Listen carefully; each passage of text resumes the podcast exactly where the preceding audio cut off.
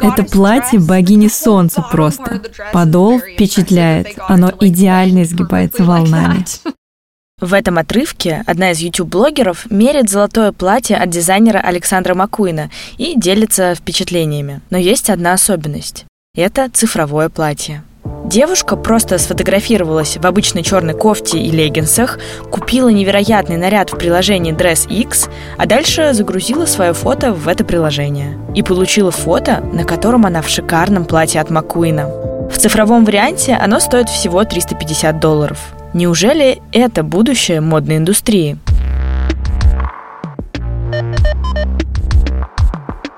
Привет! Это подкаст «Рано или поздно» студии «Либо-либо» и «Ростелеком ЦОД». Меня зовут Алина Белят. Я журналистка, и в каждом выпуске я задаю экспертам простые вопросы о нашем сложном будущем. Например, если искусственный интеллект напишет и продаст картину, кому достанется прибыль от его работ? Как кибердетективы расследуют киберпреступления? Или что нужно взять с собой на Марс? Ну а в этом выпуске я разбираюсь, какой будет мода будущего. На мои вопросы ответит Людмила Нарсаян, дизайнер, основатель Fashion Factory School. Как изменится мода через 10-20 лет? Мода будет и такая, и сякая, и с крыльями-бабочками, и с луноходами, которые решают вопросы отсутствия гравитации на планетах. Но основное, что мы можем уже сегодня с уверенностью сказать, что мода действительно разделится на моду реальную, носимые технологии, решающие вопросы существования человека и космического туриста в экстремальных условиях жизни, и моду цифровую. Что такое цифровая мода? Цифровая мода – это виртуальная одежда, обувь, аксессуары, которые существуют исключительно в виртуальном мире. На сегодня на экране компьютера. Еще год назад рядовой потребитель цифровой моды радовался, просто получив фотографию, где изображение было нейронкой или ловкими руками дизайнера одето в виртуальное несуществующее в реальности платье. Но сейчас я хочу двигаться в этом платье, я хочу менять обстановку, я хочу оценивать ситуацию. Я могу в этом платье прийти на зум-совещание или на дружескую онлайн-вечеринку и так далее. Цифровая мода способна выполнить самые феерические мечты самых талантливых дизайнеров Например, стеклянное платье, хрупкое, с острыми краями, с бесконечными гранями. Платье, которое в реальной жизни изрезало бы меня, свою хозяйку, на куски. В виртуальном мире я могу это платье носить, переливаться всеми цветами радуги, а еще и порхать этими стеклянными крыльями и взлетать над миром. А где люди берут цифровые вещи и как вообще с ними обращаться? Сейчас как раз месяц от месяца развиваются приложения и технологии разработок, которые позволяют нам работать с цифровыми вещами так же, как мы работаем в физическом мире. Только что их не требуется стирать и гладить. Например, одно из последних приложений – это приложение Клометрика Регины Турбиной. Последнее время она как и некоторые другие разработчики, развивает приложения, в которых твое изображение надевает на себя цифровое платье, ты можешь прыгать, махать руками, активно, в общем, жить в кадре, и твоя одежда виртуальная будет повторять за тобою послушно все твои движения. И это раздразнивает аппетит и покупателя, и разработчика, потому что следующий шаг, очевидно, приложения, которые позволят путешествовать в виртуальном мире, перемещаться из пространства в пространство в этих платьях. Чем дизайнеры, которые создают цифровую одежду, отличаются от обычных аналоговых дизайнеров? Цифровую моду создают люди, которые умеют оценить материал, его пластику, его тактильные ощущения, его колористику. Они умеют построить конструкцию и надеть на женщину, на мужчину, на ребенка эту конструкцию так, чтобы одежда хорошо сидела. И они знают технологии пошива этой одежды, сборки этой обуви и так далее. То есть они обладают знаниями творческими и технологическими потому что в цифровом мире точно так же, например, существуют библиотеки тканей, или ты создаешь собственную уникальную ткань с заданными параметрами, узорами, искусственного разума, нейронных сетей, принтами и так далее. Соответственно, ты должен разбираться в свойствах этой ткани, в ее тактильных, опять же, ощущениях, которые надо передать через картинку. И, соответственно, уметь конструировать. Есть дизайнеры, которые выбирают для себя путь универсального солдата. Я умею рисовать, я умею шить, но я умею и программировать, и кодить, и пользоваться всеми этими прочими программами. А есть те, кто собирает вокруг себя команду специалистов. То есть к знаниям реальной моды добавляются знания виртуальных программ и разработок, но опять же на базе профессиональных знаний. Кто покупает цифровые костюмы сегодня и кто будет потребителем цифровой моды в будущем? Я бы разделила так. Покупатель цифровой моды в гейминге и покупатель цифровой моды как цифровой моды. И в реальном мире покупатели цифровой одежды покупают эту цифровую моду из любопытства, из энтузиазма. Реальный покупатель цифровой моды только подрастает. Вот эти малыши, эти подростки, которые уже родились в цифровом мире, с самого рождения с гаджетами в руках, чувствуют себя в цифровом мире увереннее, чем в реальном мире, и поэтому для них цифровая мода – естественный нормальный шаг. Вот еще пара-тройка лет, и они начнут дружно размахивать кредитками. К этому и готовится сегодня цифровая мода. А в гейминге вы покупаете для того, чтобы одеть аватара. А что такое цифровые аватары и зачем они нужны? Цифровые аватары – это существа, которые существуют исключительно в виртуальном мире. Они делятся на две основные группы аватары на основе актера, на которого накладывается маска. Это персонажи, созданные с помощью компьютерной графики. Они ведут блоги, пишут музыку и рекламируют бренды. В общем, все как обычные знаменитости, но только они виртуальные. И за ними стоят их создатели, разработчики и те, кто ведет их в соцсети. В основном авторы создают аватары абстрактных, несуществующих людей, но иногда их копируют со знаменитостей – Например, летом 2021 года британский бренд Burberry запустил рекламную кампанию с CGI-аватаром, то есть компьютерным изображением модели Наоми Кэмпбелл. По этому пути пошли создатели самых знаменитых аватаров, таких как Лил Микела и наша знаменитая Алена Пол, которая прошла с триумфом по всем модным показам русских брендов. И вот это гибридное существо, как Лил Микела, как Алена Пол, тем не менее существует только в цифровом мире. И от статичной фотографии только переходит к видео и к голосу. Буквально пара-тройка месяцев, и для нас уже будет нормой разговаривающий аватар, как, например, Елена, которая ведет новости РБК. Доброе утро, Владимир. С вами снова Елена. Официальный курс доллара, установленный Центральным банком РФ на сегодня 71 рубль 81 копейка.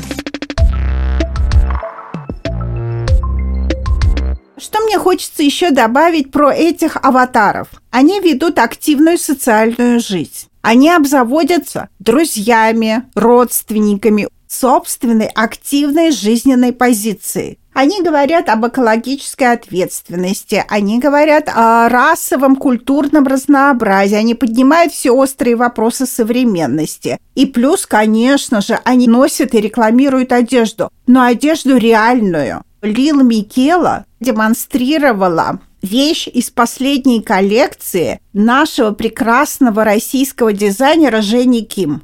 Но аватары есть еще и полностью цифровые. Они работают в двух ипостасях в основном. Первое – это игры, Sims, вторая жизнь, Fortnite, Roblox и так далее. И второе – это как раз вот дизайнерские производственные цели и цели демонстрации модной виртуальной коллекции. Например, я хочу предложить вам цифровое платье. Или сшить реальное платье. Чтобы оно на вас отлично сидело, я создаю аватара с вашими параметрами фигуры и сажаю на него разработку. И аватары здесь помогают. Если все будут одевать своих аватаров, аналоговая мода исчезнет? Мы так устроены. Мы любим играть, сталкивать лбами. И в этом гладиаторском бою мы выставили на арену реальную моду и цифровую. А что будет, когда они столкнутся? Да ничто не будет. Мы всегда останемся в наших физических телах. Во всяком случае, я на это надеюсь. Плюс будут существовать целый сон виртуальных существ, наши цифровые копии. И в физическом мире, и в виртуальном необходима будет одежда. Поэтому просто-напросто будут сосуществовать реальная мода и виртуальная. И это сейчас уже видно на брендах, которые идут в гибридную моду, таких как Дольче Габбана, Алена Ахмадулина, Баленсиага, Ральф Лорен. Только позавчера Монклер объявил о коллаборации великолепной, опять же, с Fortnite. Это история про то, что бренду интересно и выгодно расширять свою коллекцию, свою ассортиментную матрицу и продаваться и в реальном мире, и в виртуальном. В одном из выпусков нашего подкаста мы говорили, что искусство будущего будет использовать NFT-технологии, то есть технологии невзаимозаменяемого токена. Будет ли использовать NFT мода? И если да, то для чего? NFT захватывает мир. NFT – это часть блокчейна. И это доказательство уникальности происхождения продукта. Картин Рембранта много. Вот в музее Рембранта я присутствовала при том, как на машине, на которой он делал гравюры, на станке, делают его гравюры посетители музея. Тем не менее, на аукционе в Сотбис продастся одна единственная гравюра, та, которую создал сам Рембрандт. Все остальное будут копии. Точно так же с NFT. NFT-подпись – это история про удостоверение подлинности. NFT сейчас нами всеми воспринимается как очередное развлечение. Я хочу добавить, что NFT – это часть будущего и реальной, и цифровой моды. Потому что мы живем в мире, где требуется доказывать законность происхождения продукта. Вот, например, на мне вязаное платье.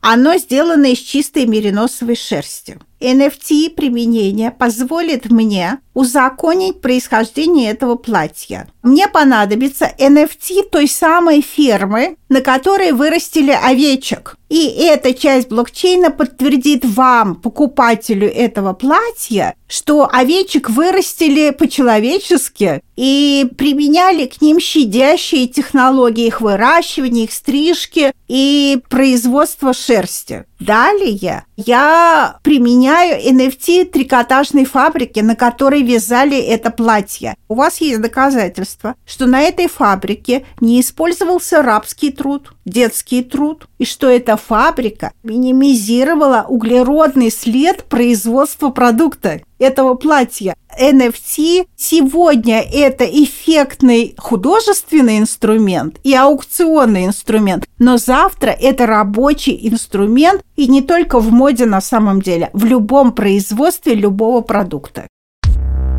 А как изменятся материалы и их функции в будущем? Действительно, к основным функциям, привычным функциям одежды сейчас стремительно добавляется функция защиты жизни человеческого существа. На самом деле такую одежду мы уже носим. Масс-маркет спортивные бренды, такие как Adidas, Reebok, Nike, Puma, и в обуви, и в одежде используют все эти технологии. Ткани, которые останавливают ветер, ткани, которые регулируют температуру, термобелье, как в Уникло, да, и так далее. Но на очереди внедрение, ну, начнем с ткани. Например, умные ткани, встроенной терморегуляции. Ткани, которые сигнализируют, что ты в опасности. Ну, например, футболки, которые меняют цвет, если у тебя поднялась температура. Или одежда, которая меняет цвет, реагирует на, допустим, выброс газов. Ткани с тефлоновой обработкой, которые останавливают грязь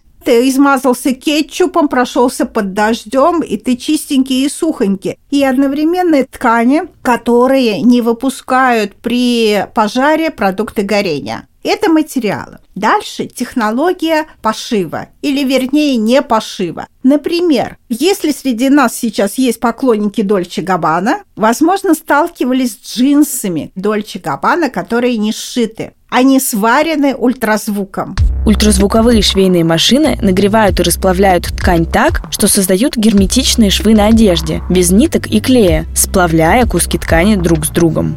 Или технология бесшовной одежды, в основном в трикотаже. Вот на мне сейчас как раз бесшовное платье, обработанное тефлоном. Мое платье не горит, меня можно облить шампанским и поджечь, и человек сгорит, платье останется. Пуленепробиваемые материалы и так далее. Ну, например, кроссовки. Практически ежедневно мы слышим о новых релизах кроссовок. Почему это стало возможным? Потому что 3D-принтеры-роботы массово штампуют подошвы для кроссовок, а практически роботизированные специализированные вязальные машины вяжут верхушки для кроссовок. И поэтому очень дешево и быстро можно перенастроить производство и запускать новые модели, хоть ежедневно. И, конечно, следующее поколение – одежда и обувь, которая вводит нас в виртуальное пространство. Одежда с дисплеями, которая демонстрирует, хочешь мультик, хочешь рекламу, а хочешь прямую трансляцию рабочего совещания. Одежда и обувь по технологии Google Jacquard когда твоя одежда становится платой, с которой ты можешь считывать данные карточки, войти в свой банк онлайн. Adidas кроссовки, в которых в Берлине можно проходить в метро с подошвы, чип считывается и снимается плата за проход и прочее. Мы уже живем в мире, где женщины и мужчины носят унисекс-вещи, и где люди оформляют подписку на одинаковые базовые джинсы и футболки, которые приходят им раз в несколько месяцев. Значит ли это, что в будущем одежда станет более однообразной?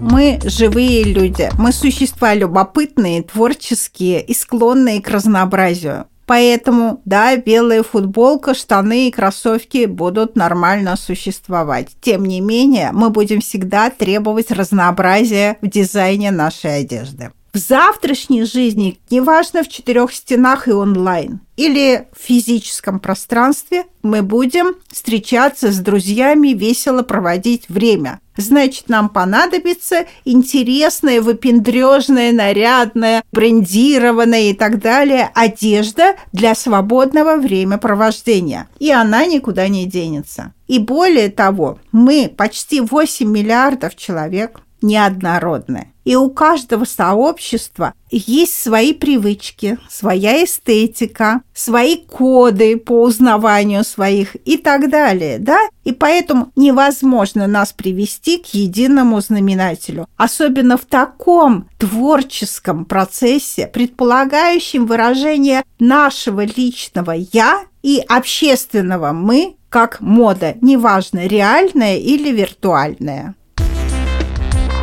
Это был последний эпизод этого сезона подкаста «Рано или поздно» студии «Либо-либо» и Ростелеком ЦОД. Спасибо, что слушали нас. Над этим выпуском работали редактор Елена Чеснокова, продюсер Ксения Красильникова, звукорежиссеры Максим Асташов и Ильдар Фатахов, продюсер и ведущая Алина Белят. Обложку нарисовала Карина Язылян, а джингл написала Кира Вайнштейн. Всем пока!